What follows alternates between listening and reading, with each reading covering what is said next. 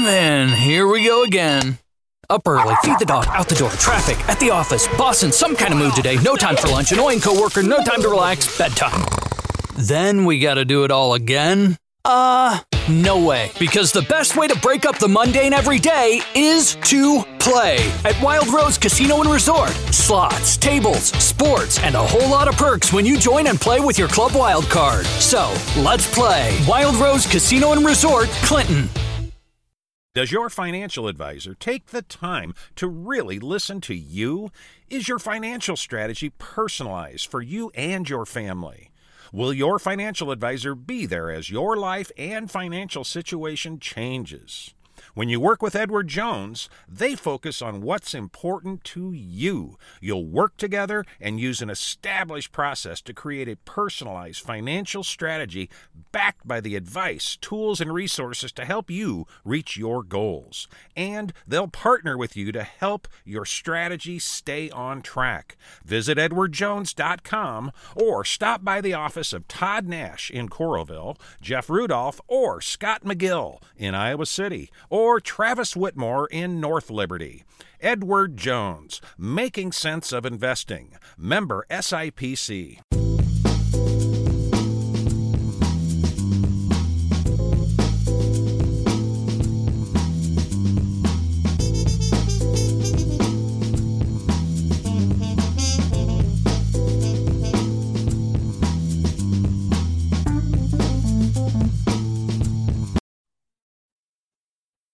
Is it the most wonderful time of year? Uh, I'm sure some parents across Iowa and elsewhere probably think so. First day of school today here in Iowa City.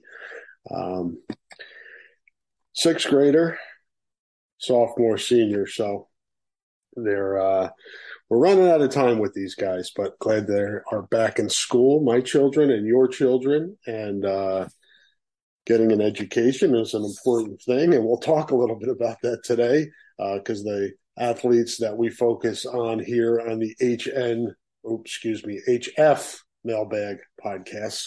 Sometimes I forget who I'm working for on a given day. I'm Rob Howe, your host of the Hawk Fanatic Mailbag podcast. Um, recording this on Tuesday, August the 23rd, about 10 20 a.m. Central Time on a beautiful sunny day here in Iowa City. We are what eleven days out, something like that, from the first game of the season. Uh, Iowa South Dakota State, September third at Kinnick Stadium. Uh, that is an 11 a.m. kickoff, I believe. So early start that day. Uh, there'll be a City High, Iowa City High, Iowa City Liberty playing at Kinnick Stadium. First high school game there since 1972, I believe. So uh, if you're in the area this weekend, Friday night, you can go to Kinnick Stadium. I think you have to buy tickets in advance for that show uh, there, uh, or buy them online. I guess I don't think they sell like physical tickets, and we're getting to that point where physical tickets are uh, going to be a thing of the past. I went to, uh, I think I mentioned this on the podcast. Went to a Bonnie Raitt concert earlier this month, and uh, that was on my phone. Tickets are on my phone. I get uh, tickets from University of Iowa for parking, uh, for football and men's basketball, and those come electronically. So put those in my Apple Wallet on my iPhone. Um, so yeah, be aware of that. And I don't know what the new what the rules are at Kinnick this year. I know they've gone cashless uh, for like concessions and things like that. So you want to check on that before you head out to the stadium. Uh, tickets are sold out for the year, so um, if you already have your tickets, you should have the rundown of uh, what the protocols are over there at Kinnick Stadium. But uh, excuse me. Anyway, we're gonna have Big Ten football this Saturday, uh, whatever day of the week or day of the month that is, uh, August what, 24th, 25th, 27th, uh, will be, I think it's a 11.30 noon kickoff central time for Northwestern and Nebraska over in Dublin. Uh, interesting uh, to see how that goes over there and if uh, they decide to, to do uh, this is a regular thing with Big Ten football or other conferences. Uh, eventually, I think there'll be there won't be many conferences to sh- choose from. It, I these I think these conferences. If I if if the Big Ten gets to twenty, you're just looking at basically like two. Um, what would that be? Like two seven team conferences and a six team conferences conference within the Big Ten if you went to pods. Those pods would just be like separate conferences almost within the conference. But uh, I think we do have a a conference question today from you guys that we'll uh, hop into. Wanted to let you guys know that support for this podcast comes from Systems Unlimited. Celebrating 50 years of providing services to people living with disabilities and mental health needs throughout East Central Iowa. A list of their services and upcoming events can be found at sui.org. Thank you to Systems Unlimited, Wild Rose Casino, Edward Jones, and Street Maintenance uh, and Plumbing. Uh, appreciate all of their support for this podcast. Uh, we may have some some new ones coming on here as the season gets rolling around. So really enjoy the support of our advertisers. They allow us to bring you these uh, these podcasts and uh, content at hawkfanatic.com free of charge, which is nice these days when you're talking about getting things for free. Not a lot of things free anymore, but these podcasts and content on hawkfanatic.com are free. Uh, let's hop in here. Uh, we have one reaching back to August 19th, which was what? The, what was that? Uh, Friday ish, somewhere in there. Um, Thursday or Friday or last week. But uh, again, folks, if you want to uh, send us questions or comments during the week between the time we record the podcast, and I will get to them. If you don't make it into a pot, you know, the previous podcast, I will get you on the next podcast. It's hashtag HFMail. Use that anytime, and we will get to you as we've done here with DC Hawk at DC underscore Hawk six. Is there any chance that Padilla could take his COVID super season and still have two years to start after this year? Do you think he sticks around if he doesn't play this year? Uh, so we got two questions there. I do believe he can take his COVID year, um, so that would give him two years. And technically, um, uh, Spencer Petras could come back. He said he's done. This is it for him. This is his fifth season uh, and he's done, but he could come back for that sixth season. You kind of get that grandfather rule in there for guys that were, uh, you know, had that shortened 2020 season, uh, both, you know, just from a t- training standpoint to games. Uh, I think I played what eight games, six and two that year. That's a coffee sip. Um, so I have not talked to Alex about taking that. I will try to ask him that the next time we talk to him. Um, and it's hard for me to predict DC if he sticks around, if he doesn't play this year. He may be looking at it as, you know, when Spencer's gone, it, you know, this can be my job for two years. Um, and if that's the case, perfect. Uh, but you don't know what's going to happen with Joey Labas, Carson Mays now in the program. Uh, Marco Lainez, if he signs in December, will be in the program. I don't know if that's him enrolling this coming January, uh, but he certainly will not be without competition moving forward. But he could certainly play this year too. Um, talked about this before. I think we're going to need to see some positive uh, progress that was made this offseason with this offense uh, beginning week one against South Dakota State, and then into week two against what will be a salty Iowa State defense, and then week three uh, at Nevada. I almost look at that as one, and, and I guess maybe you can throw Rutgers in there too. That first four week block, it's four games, it's a third of your regular season. What does Iowa's offense look like coming out of that four game block? Have we seen progress?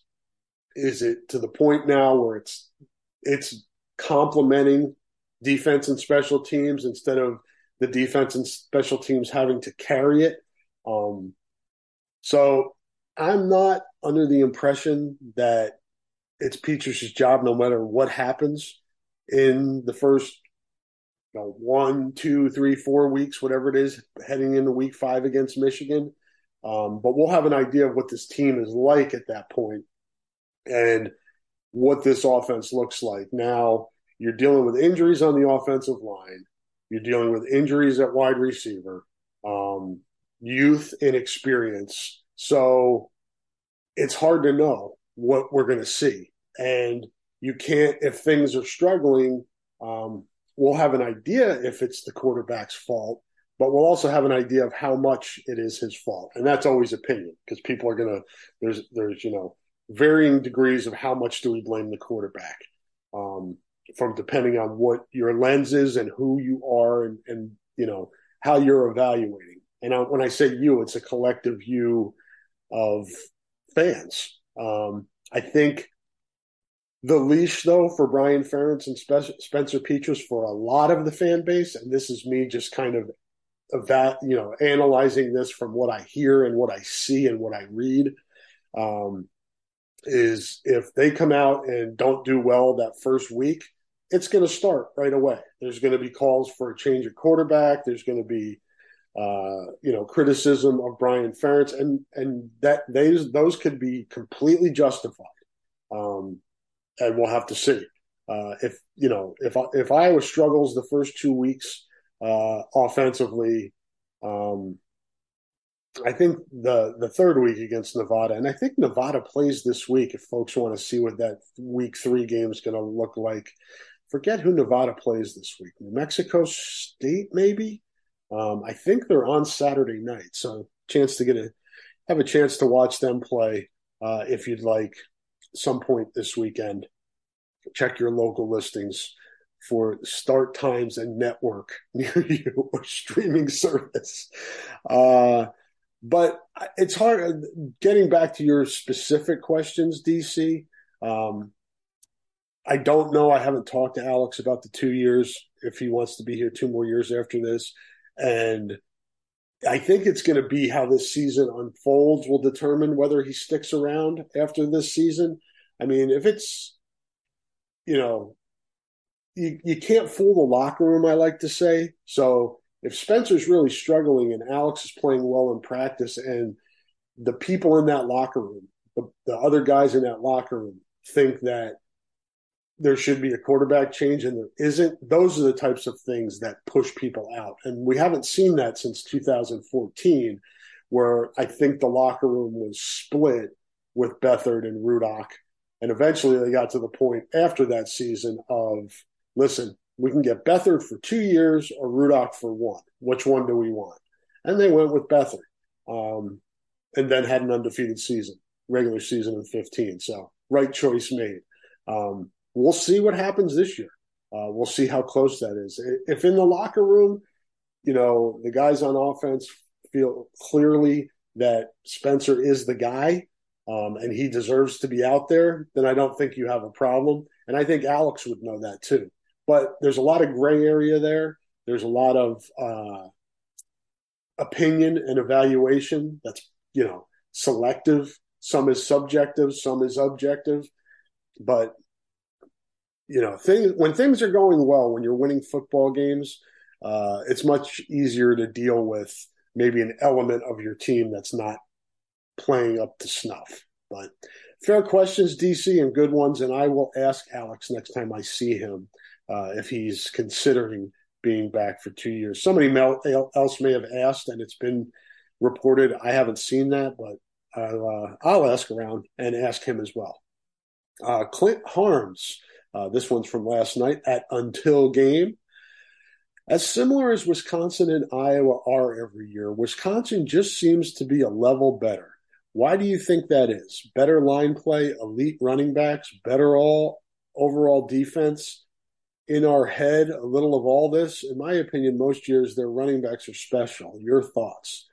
Yeah, that's a good one, Clint. I've talked about this with other people in the uh, other media members at Iowa. Just you know, sometimes if we're having uh, a beverage or something and sitting around, especially on road games, we'll be like, you know, we'll analyze stuff and just share each other's opinions. And um, I think the running back uh,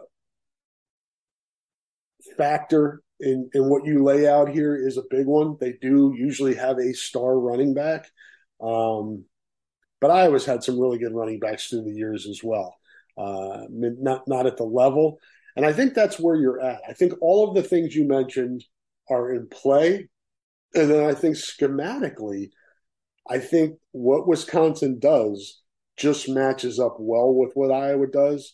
Iowa through the years has had a lot of difficulty figuring out the three four defense because it's more than just okay. There's three guys there on the you know on the line, and then there's four guys behind them.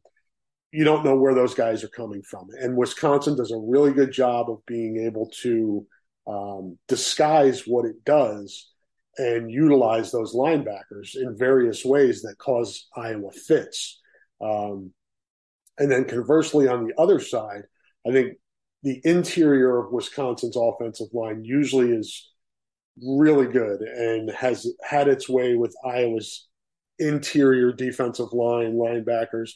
Iowa should be really strong there this year. Um, so hopefully, if you're an Iowa fan, you know somebody in Iowa, Braelon Allen isn't running wild, uh, but it's easier said than done. You kind of know what Wisconsin's going to do. You kind of know what Iowa's going to do. Wisconsin just executes better. And whether it's just that, you know, at the goal line, keeping Nate Stanley out of the end zone, um, you know, the fourth down plays last year, when it's time to win a game, when it's time to make the plays. And the one, well, I was won a couple. They won in 20 in the COVID year. But before that, I think it was 2015 up there. Um, Nate Meyer made a play. You know, Wisconsin's going in uh, for probably have what would have been the winning score, and there's a fumble. Um, so, yeah, I mean, some of it's luck, but a lot of it's just execution and styles matchup. You know, Wisconsin is really good at taking what the opponent gives it. Iowa's usually pretty good at that. Um, but for some reason, I uh, Wisconsin just if it's a tug of war that that that flag that's in the middle of the rope just kind of hovers around that middle line, but just in the it's in the end you just get that push from Wisconsin that pulls it to its side of, of the line. So um, I, I, think you make good points. Uh, I, I, think some of it gets in the head. I don't I don't um, think it's the head of the the players either. Um, I, I, think it's more the head of the coaches. I think sometimes they outthink each other or outthink themselves um, and make things more difficult than they need to be. Again, some of those fourth down calls last year were e, you know. So, um, yeah, kind of my thought on that. But good question, Clint. It's going to be a super important game again this year. Uh, it usually is uh, a, a, close game. Uh, we'll see if Iowa can come out. They get it at they get November game in Kinnick Stadium against you know one of its arch rivals. Hopefully, Iowa can rise to the occasion, and we'll see kind of where everybody stands at that point in terms of the standings. Uh, it'll be an important game, though. Um, you can pretty much book it. Uh, RF at zero underscore dice from last night. Who has more receptions this season, Sam LaPorta or all of the wide receivers combined? I think there's a little of this that's tongue in cheek. Um, but the way the injuries have hit the wide receiver position, um, it's a fair question, certainly. Um, but I'm going to go with the receivers. For one of the big reasons I would do that zero is that, or one of the, the main reasons I would do that is opponents are going to know this too. They're going to know. They're going to. I mean, there, there's there are times where LaPorta could see double coverage, um, plenty of times. So uh, that's something to kind of keep in mind.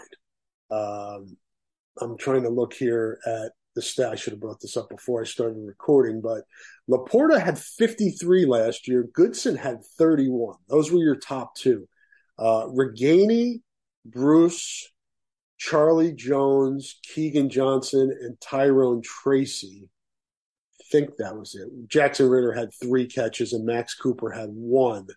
Uh, but the receivers had, let's see, that's 51, 72, 90, 105 to Sam LaPorta's 53, and then Goodson had 31. So I'll say the receivers. Um, and I know there's been injuries. I know Nico, Nico Ragaini's banged up now. I know Keegan Johnson back. I haven't heard on Brody Brecht, but uh, yeah, uh, it's going to be uh, a challenge to get this receiver room ready.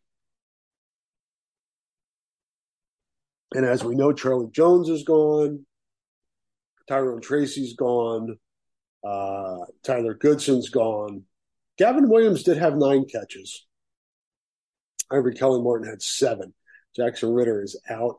Meeman, had a catch, and he's also been he's also transferred. So I will go with the receivers, but I think the gap between the receiver and the receivers and LaPorta is probably a little thinner this year than it's been in the past. But going to need some receivers to make plays. You can't just throw to the tight ends. Um, you got to be able to stretch the field uh, and stress the defense a little bit.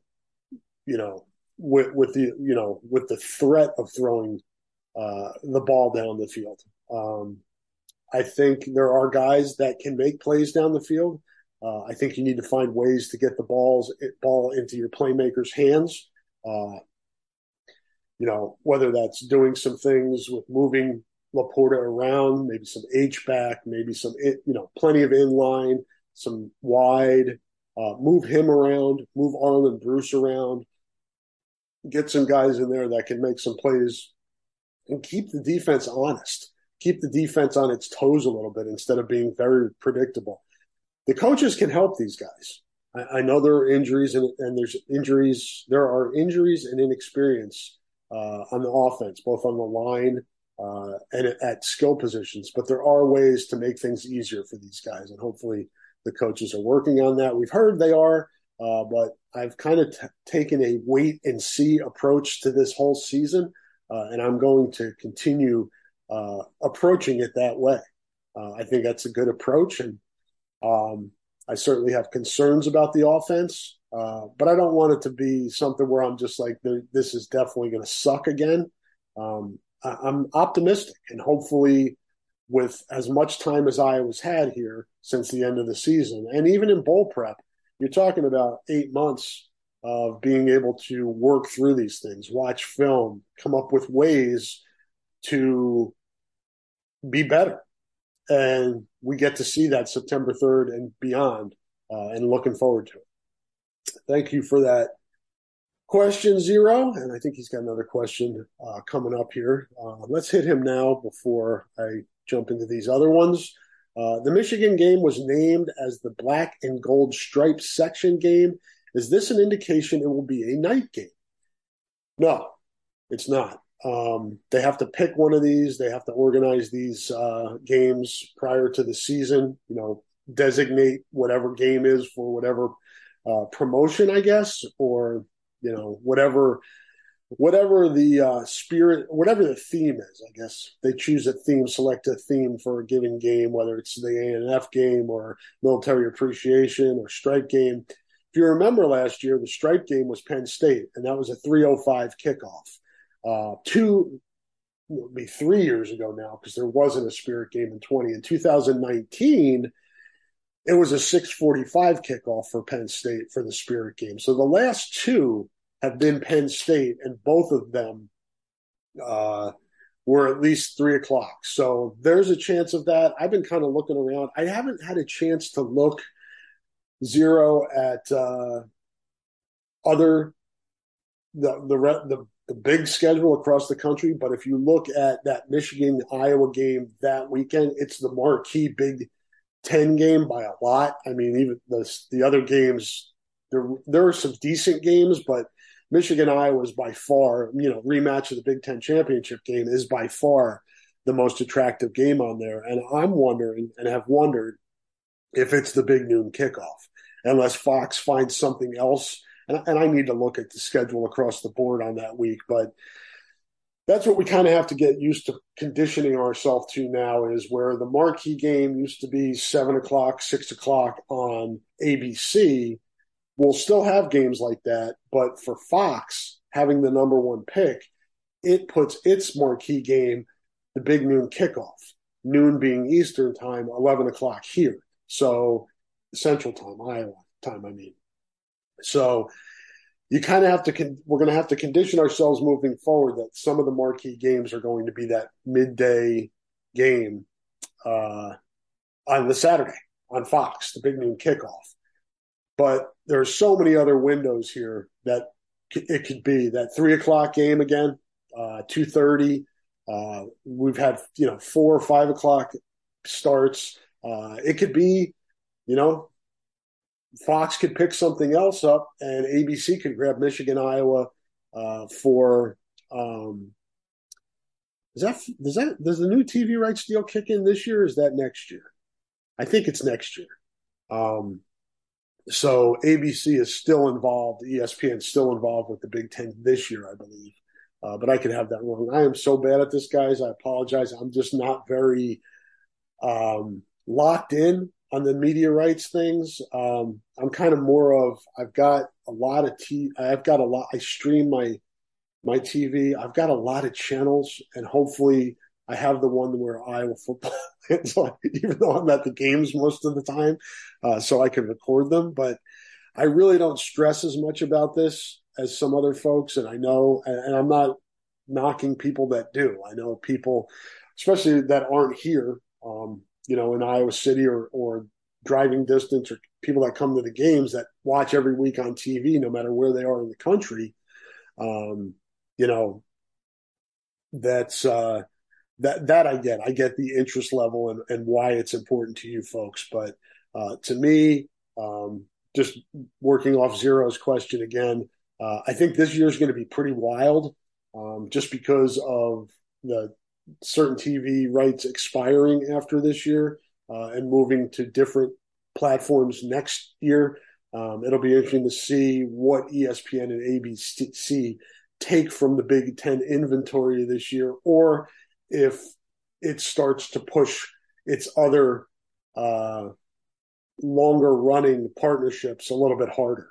Uh, so we'll see how it goes. Uh, I think that Iowa Michigan game certainly has a chance to be a night game. Uh, Nevada week three is a night game. Uh, I think we just need to condition ourselves that the night window is not always the the marquee window now, or the window where uh, everybody wants to be. Uh, it's across the board now, depending on what network and where you are. So that's my thoughts on that. Thank you for those questions, Zero Dice. Uh, Nick Capaldo at Nick Capaldo on Twitter. If if Charlie Jones says about his transfer what, what everyone, capital letters, what everyone assumed about it, the offense gives more me more options. Then is it really newsworthy for the Iowa media, or is it more bulletin board type propaganda for players to feed off of? I always, Nick, I always think that that, uh, and I'm, I'm not dismissing the bulletin board uh, factor element, uh, you know, reasoning when, when a team wins. Everybody kind of finds their motivation in a different way. Um, I don't think uh, that Purdue Iowa game needs any more motivation. Um, I think there's some friction between the coaching staffs.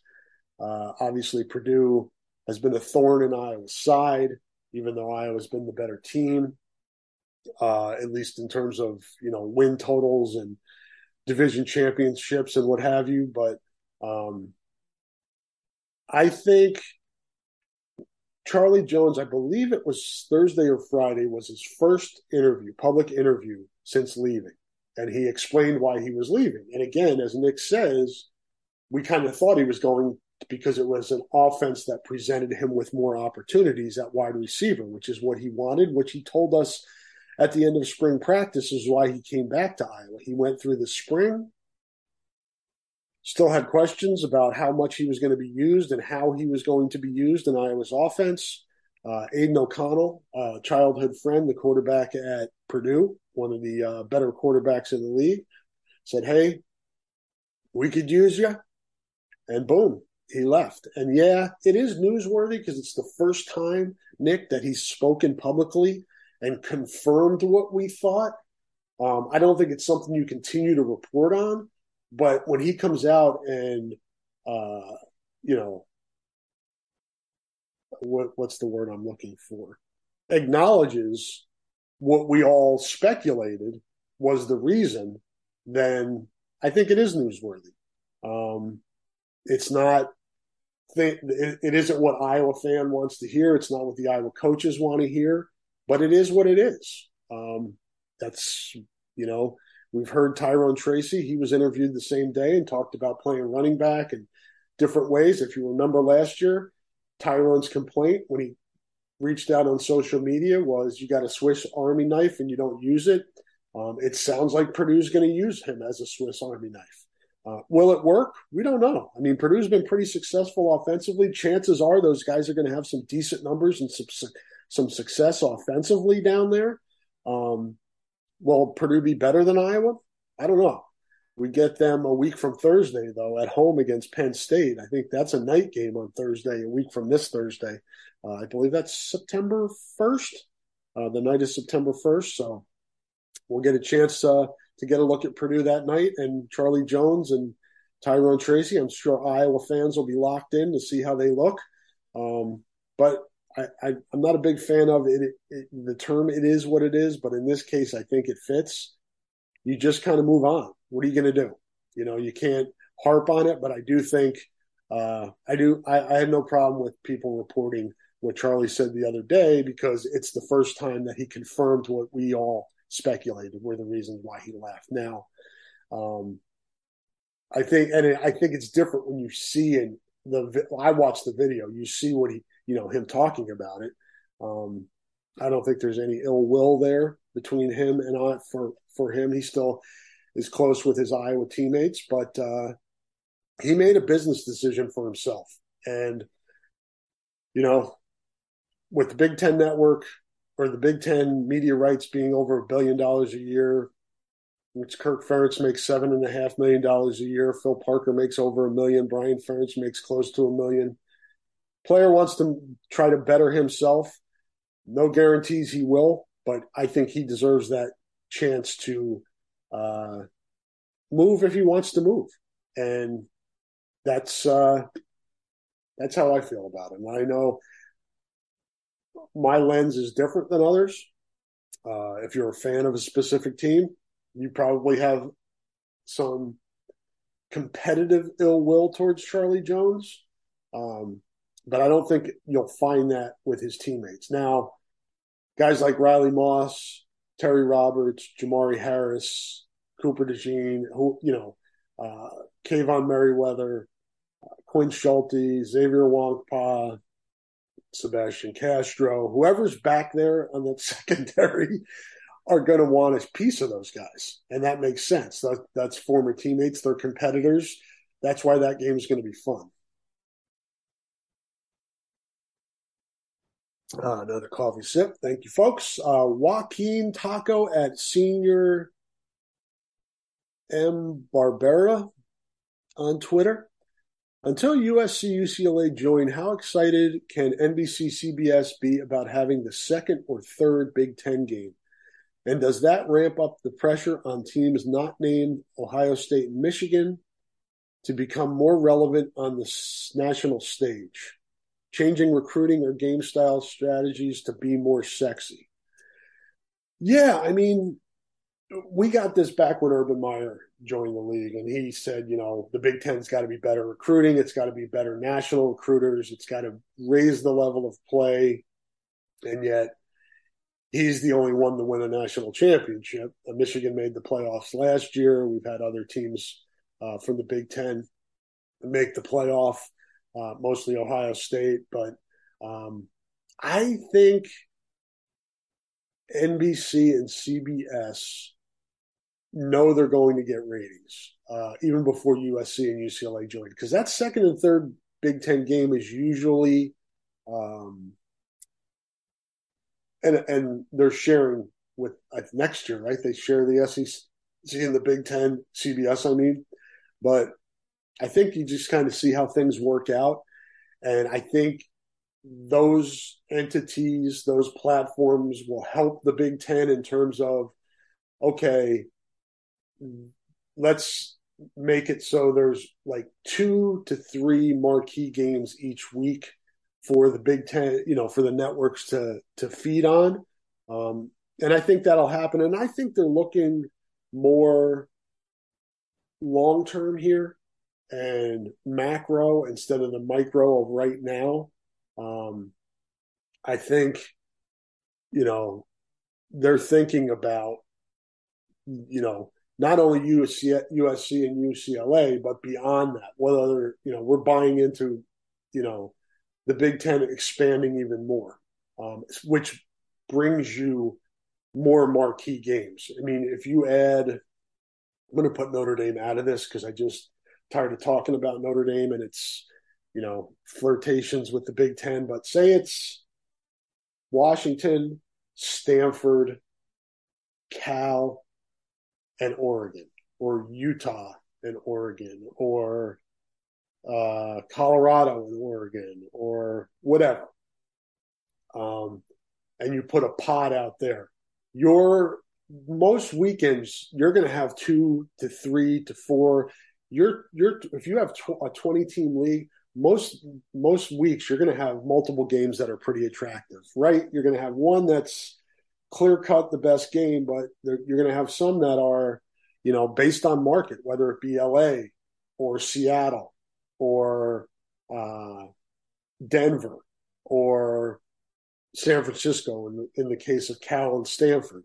Um, you're, you can have marquee games, and I think there's going to be a lot in the inventory.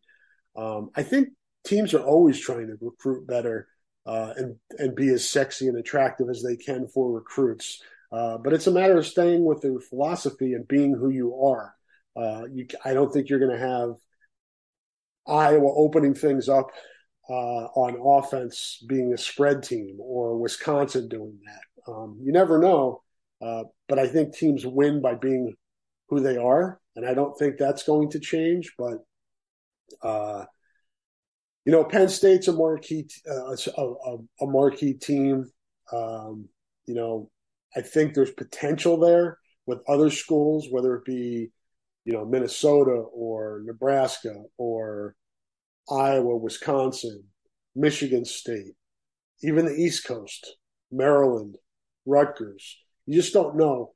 I mean, those teams are on the bottom now, but if they, you know, if they can raise the profile and raise the competitive competitiveness of their programs in really talent rich areas, then they become more attractive uh, for Saturday night games uh, or Saturday afternoon games. So, some thoughts there. Good question, uh, Joaquin. I appreciate it. Uh, Randy Engel at Under the Kitchen on Twitter. With our Mets in first place and doing well up until now, do you find yourself more dialed in this baseball season? I am. Let's go Mets. Um, uh, appreciate the the question. Uh, as a Met fan, I I think I said this last week on this podcast. If not, I've said it somewhere on some podcast or radio station when asked about it. Um, I'm enjoying the ride. That's really where I'm at at this point as a Mets fan, uh, 55 years old, uh, still waiting since 1986 for another championship. Uh, and I just kind of, you know, sometimes I get myself too involved and wrapped up and invested it's not that I'm not invested. I really enjoy it. Last night I watched the game. It was on major, uh, MLB Network. Was pissed off that they blew Scherzer's start. Uh, give Domingo Germán uh, um, credit for slowing down uh, uh, um, the Mets lineup, holding it to two runs. And Scherzer, I thought was decent, uh, but left left some stuff up in areas that were too easy to hit, and Aaron Judge did his damage. And uh, so, yeah, I'm, I mean, I'm just looking forward to it. I hope. I think it's you know, I think there's been a separation even more. You've got a group of teams, and I would put you know Atlanta in there. Obviously, the Dodgers. I think the Padres are dangerous. I think the Cardinals are dangerous. The Brewers have some really good pitching. The Phillies have a really good lineup, especially when Harper gets back. I think the National League's just going to be super tough. The key for the Mets is winning that division, uh, and hopefully having it. I don't think they're going to catch the Dodgers, uh, but if they can have the second best record in the National League, I think that's super important. But having fun with it, haven't gotten to watch them as much as I'd like to. Randy, but uh, got it got a chance last night and was flipping back and watching some of the Jets game too. I just have a tough time watching preseason football. I watched a little bit of the Jets game, but uh, I can't. Preseason football is just kind of uh, tough to watch for me. I'd rather watch, uh, you know, August baseball than preseason football any day of the week. But I know there are a lot of people that disagree with me. Uh, C. Scupham at C. Scupham on Twitter. That's S C U P H A M. Scupham. C. Scupham or Scupham. I'm not sure how he pronounces that. But his question is what will John Budmayer's role be during the game and in the season? Uh, for those that don't know, John Budmayer, uh, former Wisconsin assistant, uh, was the offensive coordinator at Colorado State for a year before that staff got blown out. He is now a volunteer analyst with the Iowa program.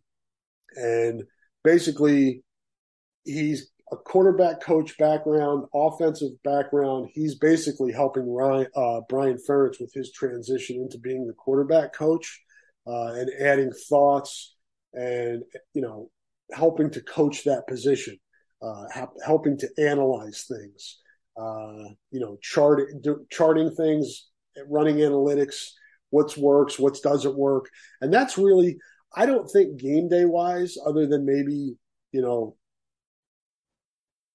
eh, you know, sharing some input here or there. I'm not sure how much involvement he can have, like from a game day coaching, because there are still limits on that. But I'm sure certainly he can share his analytics and opinions during game day uh, with folks. But I, I, think most of his work comes in film study, um, quarter, you know, game installation of the game plan, and just kind of what's working and what could be successful for the offense and specifically the quarterback position. I, I get a sense it's more prep during the week than it is game day contributions. I could be wrong on that though, and will I can ask around a little bit more uh, on that as well. But that's my understanding, at least to this point, from what I've heard, uh, that it's it's more of a um, what's the word I'm looking for uh, analysis during the week and contributions and coaching during the week more than game day. So good question, and I think from the people I've spoken with, uh, he's been an important addition uh, during this transition for Brian, going from, you know, offensive coordinator, tight end coach to offensive coordinator, quarterback coach. Big difference there. And I think John Budmayer is helping uh, with that transition. Uh, Drake Timbers will wrap it up for us at Drake Timbers on Twitter. Any upgrade updates on the escalator provisions in the new Big Ten TV deal? Um, the only thing that I had heard, Drake, is that I think there's like set language in there that if you can get Notre Dame, that's really going to help you escalate this contract. And I think that's what the stations and and uh, I think that's what the hope would be for the TV partners in this media rights deal, and that includes NBC, who is in, you know, who is basically the Notre Dame network, Notre Dame Broadcasting uh, company. So I think it's going to be interesting to see if Notre Dame, if because uh, if you're NBC and you fold Notre Dame in, yeah, you're not going to get all the Notre Dame Notre Dame games like you do now, but you're also not going to have to pay as much, and you're still going to get Notre Dame. Uh, and you could probably work it out so you get a lot of Notre Dame, depending on what the deal would be. But as I said a, a few minutes ago, I'm done speculating on Notre Dame and hoping that Notre Dame joins the conference. I think it's a great fit. I think it'd be great for both parties. Uh, but I've been, you know, since I moved here in 97 and started covering Iowa football, I've heard, I, you know, throughout the years, we hear this, the same thing. Everybody knows it's it, it, why it would work and why it should work, but it hasn't. So I think at this point, uh, I think every, I think Notre Dame is the, the golden goose here, Drake. And if it's not, and that's not breaking any news, if if the Big Ten can get its expansion to be Notre Dame, Stanford, Washington, and Oregon, um, yeah, that's uh, that's a super conference. Um, and if you know how this deal works out, uh, the SEC's grant of rights it, grant of rights is going through, I believe, twenty thirty three, and the Big Tens is up again in twenty thirty. So the Big Ten can negotiate again depending on what it expands to, in addition to whatever the escalators may be. So uh, the money is not going to go down for the Big Ten, and uh, those escalators are just, a, you know, it's. I think it's a, it's it, it was smart on both parties. Smart for the Big Ten to say, hey, this is what our inventory is now, but if we have more inventory, you have to pay more, and then the network saying, okay, we'll pay especially we'll we'll kick in a lot more if you get Notre Dame, but if it's not Notre Dame, we'll still kick in more. It's just not going to be as much. So I think that's kind of where they are on that. Um, is Oregon speaking with Big Ten in Chicago legit? Um, another coffee sip here.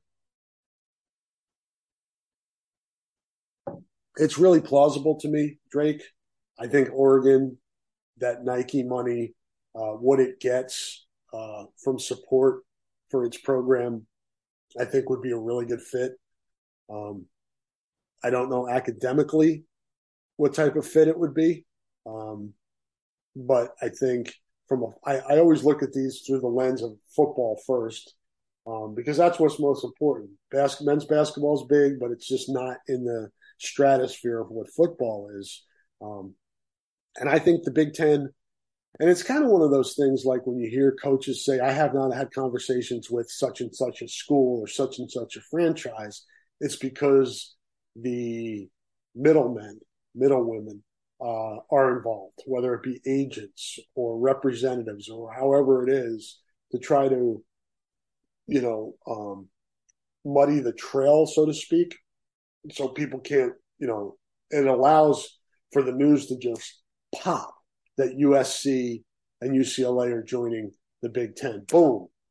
No real uh, lead up to it. Just, hey, here's the news. Texas and Oklahoma. Boom. Go to the SEC. Here's the news. These, uh, I don't know even know if they use search firms, but whoever's doing the bidding for each side, they do a good job of covering their tracks. Um, and I firmly believe that there's going there's ongoing conversations between the Big Ten and various universities throughout the country uh, that it is eyeing to join and expand the league. Um, and it's going to take some time, and they're going to work through it like they did with UCLA and USC, and find the best option and work with the TV partners to say, hey, what do you guys like? What do you think helps our revenue here? what, what's most what is most attractive to you in terms of schools that we add. I think everybody's got a seat at this table, and it's just a matter of you know finding the best fits and the best path moving forward. Um, that's kind of where I'm at at that, but a lot remains to be seen, and I don't think we'll hear a lot about it. I think it is kind of just going to happen, um, and we'll know when they do it. Um, who knows? Maybe some investigative journalists will be able to uncover the news before it happens, but we'll have to see. I think that's it, guys. I will check here one more time to make sure that there weren't any underneath um, that I may have missed. That one is not. I didn't miss anything there. Uh, did I not ask, answer this one? Nope, I missed one. I'm glad I looked. You used the hashtag too. I'm not sure why it didn't pop up, Andy. Uh, AP Hawkeye at Andy Paul Rules one. Glad I didn't miss your question. Um, frequent contributor to the podcast, as many of you are. Um, I know it's hard to tell much from a couple of public practices, but how optimistic are you that the Iowa offense will make at least a reasonable jump in its overall efficiency? The key word there, Andy, is reasonable. What my reasonable might be may not be your reasonable. So again, there's some subjectivity here. Um, to me, the jump needs to be in relation to the other two phases. Um, and then you kind of raise the ceiling from there. Last year, even with that offense, Iowa was a 10 win regular season team. Had the offense been better, Iowa could have been undefeated. I think we could all say that. Uh, the Wisconsin game got away from them a little bit later, but they were in that game. Um, Purdue, opportunities there. Kentucky, opportunities there. Um, not blown out in any of those games. Position to win, but the offense wasn't good enough um, to win those games when the defense and special teams couldn't carry them. Um, and that's going to be similar this year. Can the offense be efficient and come through to complement this defense and special teams? Um, they don't have to be Purdue or Ohio State on offense. They're not going to be Purdue or Ohio State on offense, but just good enough. Um, optimistic. I'm going to go back to what I've been saying, Andy, um, what I said earlier in this podcast. I'm in wait and see mode. I really am. I I came out of Kids Day more optimistic than I was going into Kids Day. Thought I saw some good things from the offense, um, but it's one practice, as you said, you know, and some of it's shell drills, some of it's situational work, third down work. Petras didn't play a ton at Kids Day, so I don't know. Um, you know, I didn't get a, a much exposure there. Um, injuries have been a factor, both at wide receiver and on the offensive line this spring and off season. Those need to come through. Um, I think that the jump can be reasonable, and what reasonable again to me is good enough to complement the offense and special teams to the point where you win more games. Um, you don't cost your team games, um, and I, I'm I have optimism, but I'm mostly in wait and see mode.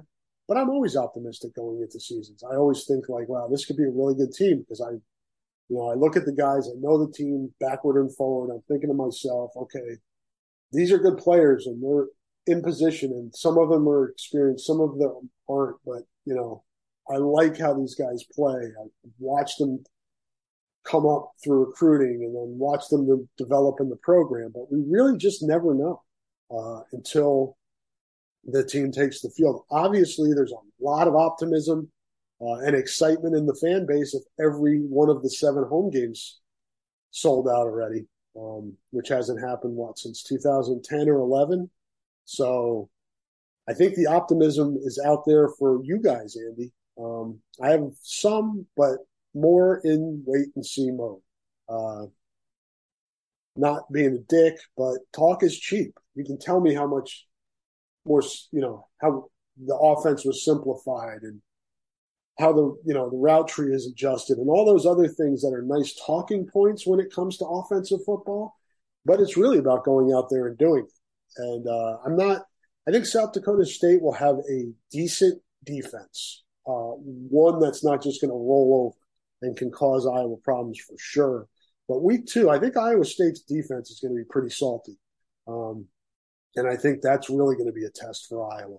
Uh, that's a what three three o'clock game is that in the afternoon? I can't remember. I thought it went 11, 3, 6 or seven for Nevada, but I can't remember for sure. But all right, folks, I got to all your questions and comments. Appreciate you uh, sending them in. Everybody who participated. Thank you, everybody who listened to the podcast. Uh, hopefully, you become regular listeners if you're not already um, through the uh, fall, uh, through the rest of or through throughout the football season. Uh, we have new podcasts on this feed daily, for the most part. When I say daily, I mean Monday through Friday. Uh, we're going to have some weekend podcasts during the season, so keep an keep an eye out, ear out for that. Um, but we are uh, we are a steady podcast here feed here at Hawk Fanatic with podcasts on the regular, so they say. So check it in, check out the feed, subscribe, hit the like button, do all those things that they tell you to do. Other people, more professional podcasters tell you to do. Uh, we would appreciate it if you did it for us. And uh, I want to thank our sponsors again Wild Rose Casino, Edward Jones, Systems Unlimited, and Street Maintenance and Plumbing. Uh, thanks again for everybody for listening. Have a great rest of your week, and we will talk to you a week from today on the Hawk Fanatic Mailbag podcast. Peace.